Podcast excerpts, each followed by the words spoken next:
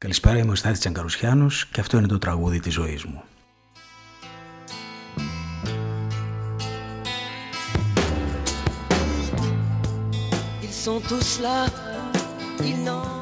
Θα πείτε τώρα εσείς σήμερα ότι εγώ έχω κάνα κόλλημα με το trash και τις λαϊκές έτσι όπως μετά τον Δάκη κάνω ένα podcast για τον Θέμη Αδαμαντίδη αν και ο Θέμης ο καημένος είναι σύμβολο περισσότερο σε αυτό το podcast και θα έχετε και κάθε δικαίωμα να το πείτε η γενιά μου τουλάχιστον σας έχει δώσει κάθε δικαίωμα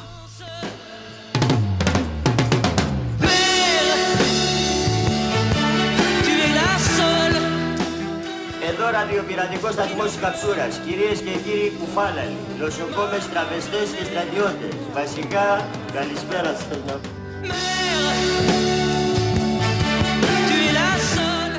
Ήταν αυτή η γενιά που εφήβρε το μεταμοντέρνο για να μπάσει από το παράθυρο της ηρωνίας όσα η καλεσθησία έχει βγάλει από την πόρτα.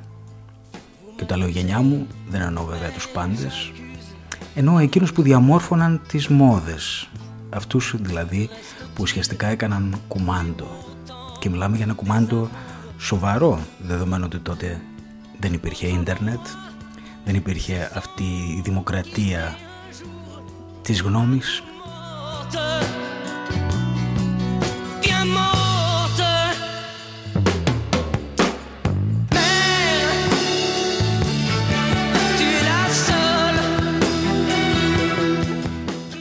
Και αυτοί που δημιουργούσαν τη μόδα τότε ήταν παιδιά του λαϊκού, ενώ μεγαλωμένα σε περιβάλλοντα που αργότερα θα, ήταν, θα ταυτίζονταν με οτιδήποτε βδελυρό. Γραφικά, οι πασέ αυλίτσες του Ελύτη, οι Παναγιές, οι εντεχνίλες, όλα αυτά που θα χαρακτηριζόντουσαν, ας το πούμε, ως αισθητική της εμμηνόπαυσης. Είναι τα podcast της LiFO. Όλα αυτά τα παιδιά λοιπόν ήταν αυτά που διαμόρφωσαν αυτή τη δίκαιη οργή και απόθεση που νιώθετε τώρα που είναι παιδιά, ας μην πούμε τα ονόματά τους πάλι, που πήραν κεφάλι με το design και το πασόκ και ολίγοι από Παρίσι και με τα μοντερνισμό μέχρι να στουκάρουν πάνω στην ημιμάθειά τους και πάνω σε μια πάλι και πάλι και πάλι ξεποπουλιασμένη Ελλάδα.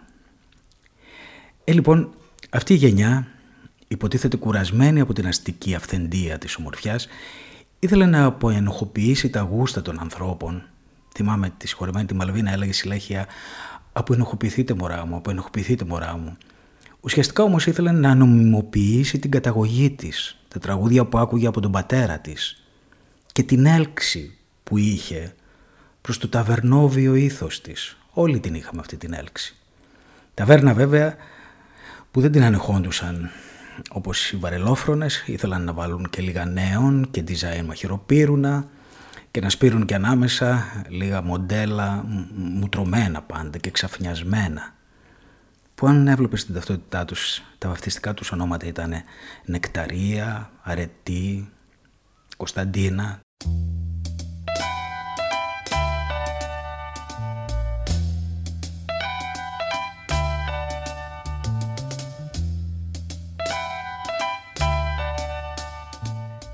Τέλος πάντων, αν δεν μάσαγες με την πόζα που είχαν όλοι αυτοί και την ηρωνική ανωτερότητα και την πόρτα στα κλαμπ που τότε μέσω το δαβαράκι είχε γίνει πιστοποιητικό επιτυχία αν σε άφηνε ο Άρης να περάσεις ενώ ήταν κατ' ουσίαν η πρώτη εφαρμοσμένη βαρβαρότητα του lifestyle.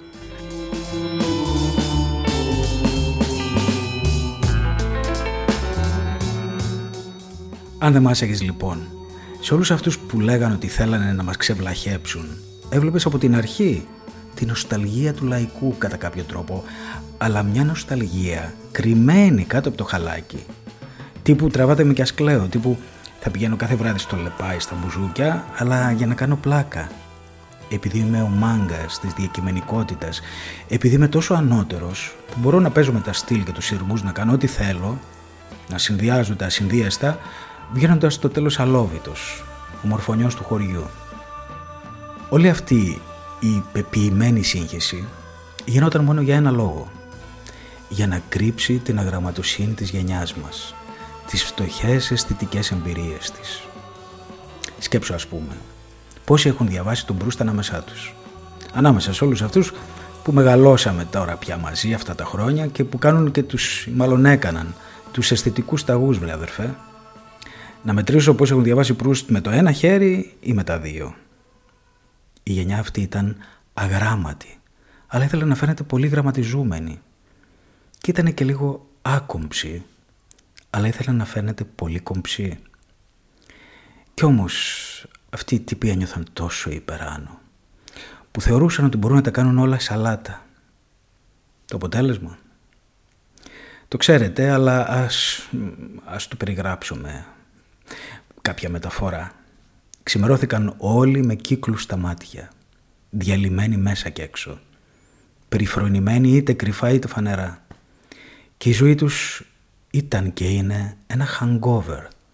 Ήταν ολόκληρη η ζωή τους μια νύχτα στα μπουζούκια, με μπόμπες και πουτάνες στα εξώφυλλα.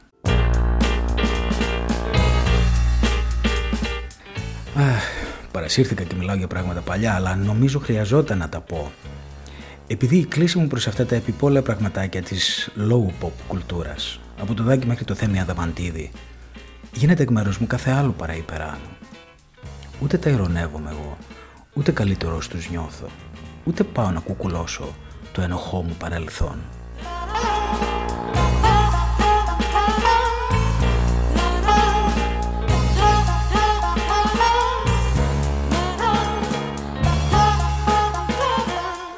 Αυτά τα αποφάσισα νωρίς εγώ νομίζω.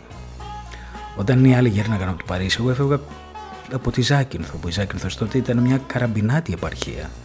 Σκεφτείτε ότι το πλοίο, είχαμε πλοίο τρεις φορές τη βδομάδα, δεν υπήρχε καν ραδιοφωνικός σταθμός. Και το καλοκαίρι, αν ερχόντουσαν τρει-τέσσερι Σκανδιναβοί, κάναμε πάρτι. Ήταν ένας πολύ κλειστός κόσμος, μια πολύ κλειστή κοινωνία. Τέλος πάντων, αυτά τα είχα αποφασίσει νωρίς αλλά επειδή μου όταν ήρθα στην Αθήνα όλοι μα όλοι είχαν βαλθεί να με ψαρώσουν και όλα τους έφταιγαν πάνω μου από τον τρόπο που μιλάω μέχρι τον τρόπο που σκέφτομαι είπα εντάξει ότι αυτό το πράγμα ε, πρέπει να μπω σε πολύ ακραίες μορφές παρενδυσίας για να τα καταφέρω, για να αντεπεξέλθω και έτσι αντί να ακολουθήσω το ρεύμα είμαι και λίγο πνεύμα αντιλογίας πήγαμε τοπικά εναντίον του. Για καλή μου τύχη είχα γνωρίσει το Χατζηδάκι, είχα δουλέψει μαζί του είχα δει πάνω του τα πρώτα πράγματα τα που με εντυπωσίασαν σε έναν άνθρωπο για να δομήσεις τη ζωή σου, για να βρεις μερικές αρχές και να βασιστείς. Και μετά, πάλι για καλή μου τύχη, με κάλεσαν στην ελευθεροτυπία που τότε ήταν η μεγαλύτερη αλάνα της ελευθερίας και εκεί άρχισα να γράφω με μένος, με ένα υπερβολικό μένος ομολογώ, εναντίον του κλικ, του μεταμεντερνισμού, του lifestyle, αλλά πάλι ξεστόχησα και με συγχωρείτε. Δεν είχα λοιπόν ένοχο παρελθόν να κρύψω, διότι από νωρίς αποφάσισα ότι αυτό το παρελθόν, όποιο και αν ήταν, το μπερδεμένο και πληγωτικό και όμορφο και άσχημο, ήταν ότι είχα και δεν είχα. Και ότι όταν οι άλλοι μιλούν για κλαμπ και παρίσια, εγώ θα μιλήσω για την δίσκο με τα καλάμια στο νησί.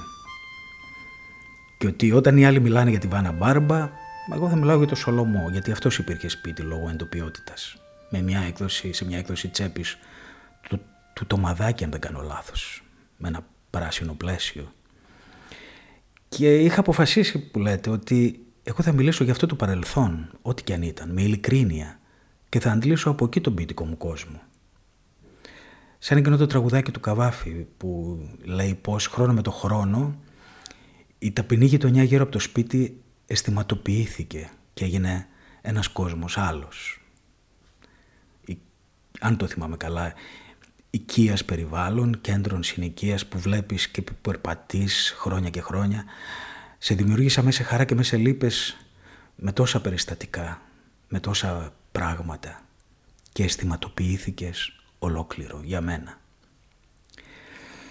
Και αυτό το παρελθόν που λες είχε απ' όλα ό,τι τραβάει η ψυχή σου. Και καντάδες και ενδορεμπέτικα και φίλες που είχαν ρίζες στο Λιμπροντόρο και παιδιά, ένα κολλητό μου, που ζούσαν σε σπίτια με πάτωμα από χώμα και η μάνα τους ξενόπλαινε στην Αθήνα. Δεν βγήκε από το Σολίνα ο Νίκος Ξανθόπουλος, ούτε τυχαία συγκινούσε τα πλήθη. Και είχε αυτό το παρελθόν την εποχή που αυτός μας έριχνε μπετά και έβρισκε τα πατήματά του και Δαλιανίδη και Σέξπιρ που παίρναμε από τη Δανειστική Βιβλιοθήκη και Στάθη Ψάλτη και βέβαια και Θέμη Αδαμαντίδη. Αγάπησέ με να δεις τον ήλιο που κρύβω στην καρδιά. Αγάπησέ με. Και θα σε βγάλω από τη συννεφιά. Μάλιστα να σας πω και κάτι που ανακαλύψαμε με το κολλητό μου τότε. Αυτή η επιθετική περάσπιση του επαρχιωτισμού μας, του επαρχιωτισμού μου και της χτυπητής κουρελούς, σαν γύφτικη που ήταν, που ήταν η αισθηματική μου αγωγή, από πολύ υψηλά και πολύ χαμηλά πράγματα, κάθε άλλο με περιόρισε σε κάτι στενό ή σε κάτι ποζάτο. Αντίθετα, με χαλάρωσε στα αλήθεια.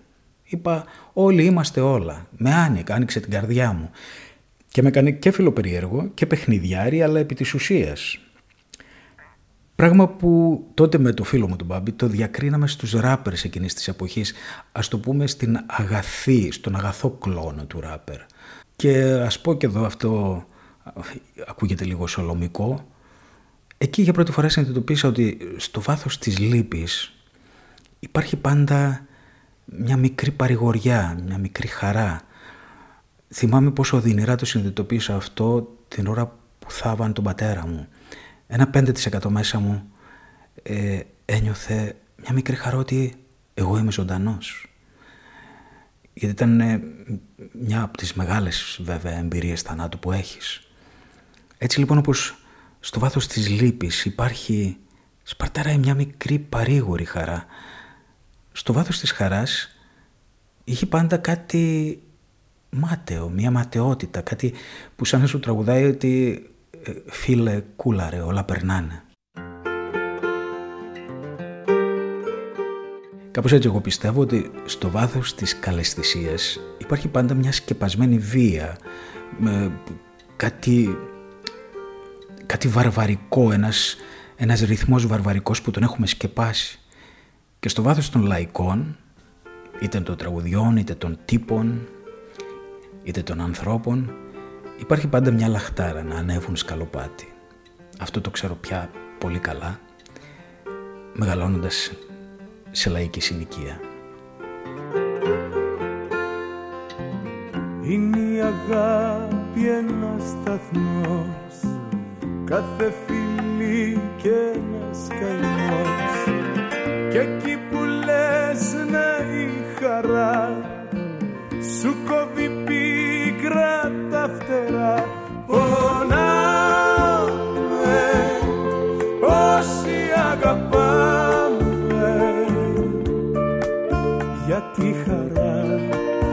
στη ζωή είναι ακριβή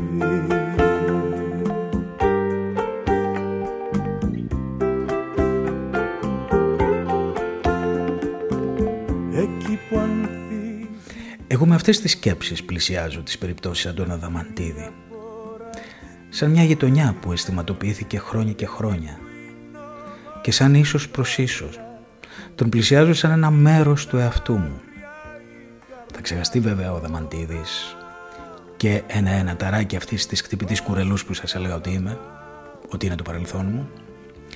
Αυτό όμως είναι άλλο Παπαβαγγέλιο που δεν χωράει σε αυτό το podcast, το σημερινό του κρασιού και των ουρόδων, το οποίο επαναλαμβάνω το αφιερώνω στο Θέμη Αδαμαντίδη, που τυχαία τον έβαλα στο Spotify οδηγώντας χθες. Έτσι είναι πάντα η αγάπη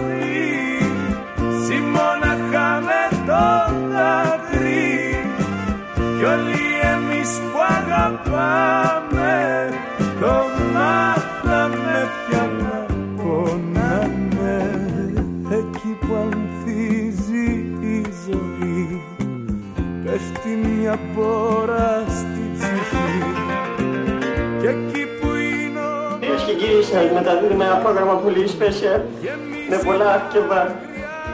Κούλα μ' ακούς, πολύ κολόπεδο Κυριάκο. Βασικά ακούτε το σώμα το πολύ σούπερ να λέει. Έπιπλα, κρεβατοκάμαρες, τραπεζαρίες, σαλόνια, στη Λεωφόρο Αλεξάνδρα στο 508. Στο πρώτο πάτωμα. Ήδη υγιεινείς, Ήδη υγιεινείς, ενεργούμε για σας πριν από εσάς. Αυτόματα καζανάκια με, το χέρι 6.500. Κούλα μ' ακούς. Πολύ κολόπεδο Κυριάκο. Η κόπεδα για κροτεμάκια στην Κερατέα. Τηλέφωνο 638 4722. Αυτόματες κατσαρόλες. Αυτόματες κατσαρόλες ταχύτητος. Κατσαρόλες σύφιλερ. Νοικοκυρές σύφιλερ. Φτιάχνουν φαγητό και με χωρίς φαγητό. Τι λέω μαλάκας τώρα. Συνέχισε.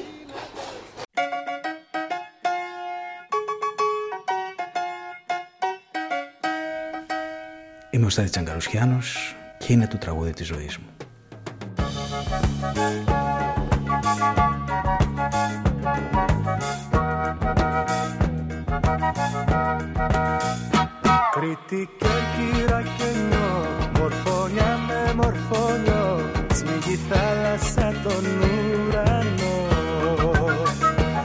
Ήδρα πάρω και ψάρα Με τον ήλιο για ψάρα Και βαρκάρι τον αυγερινό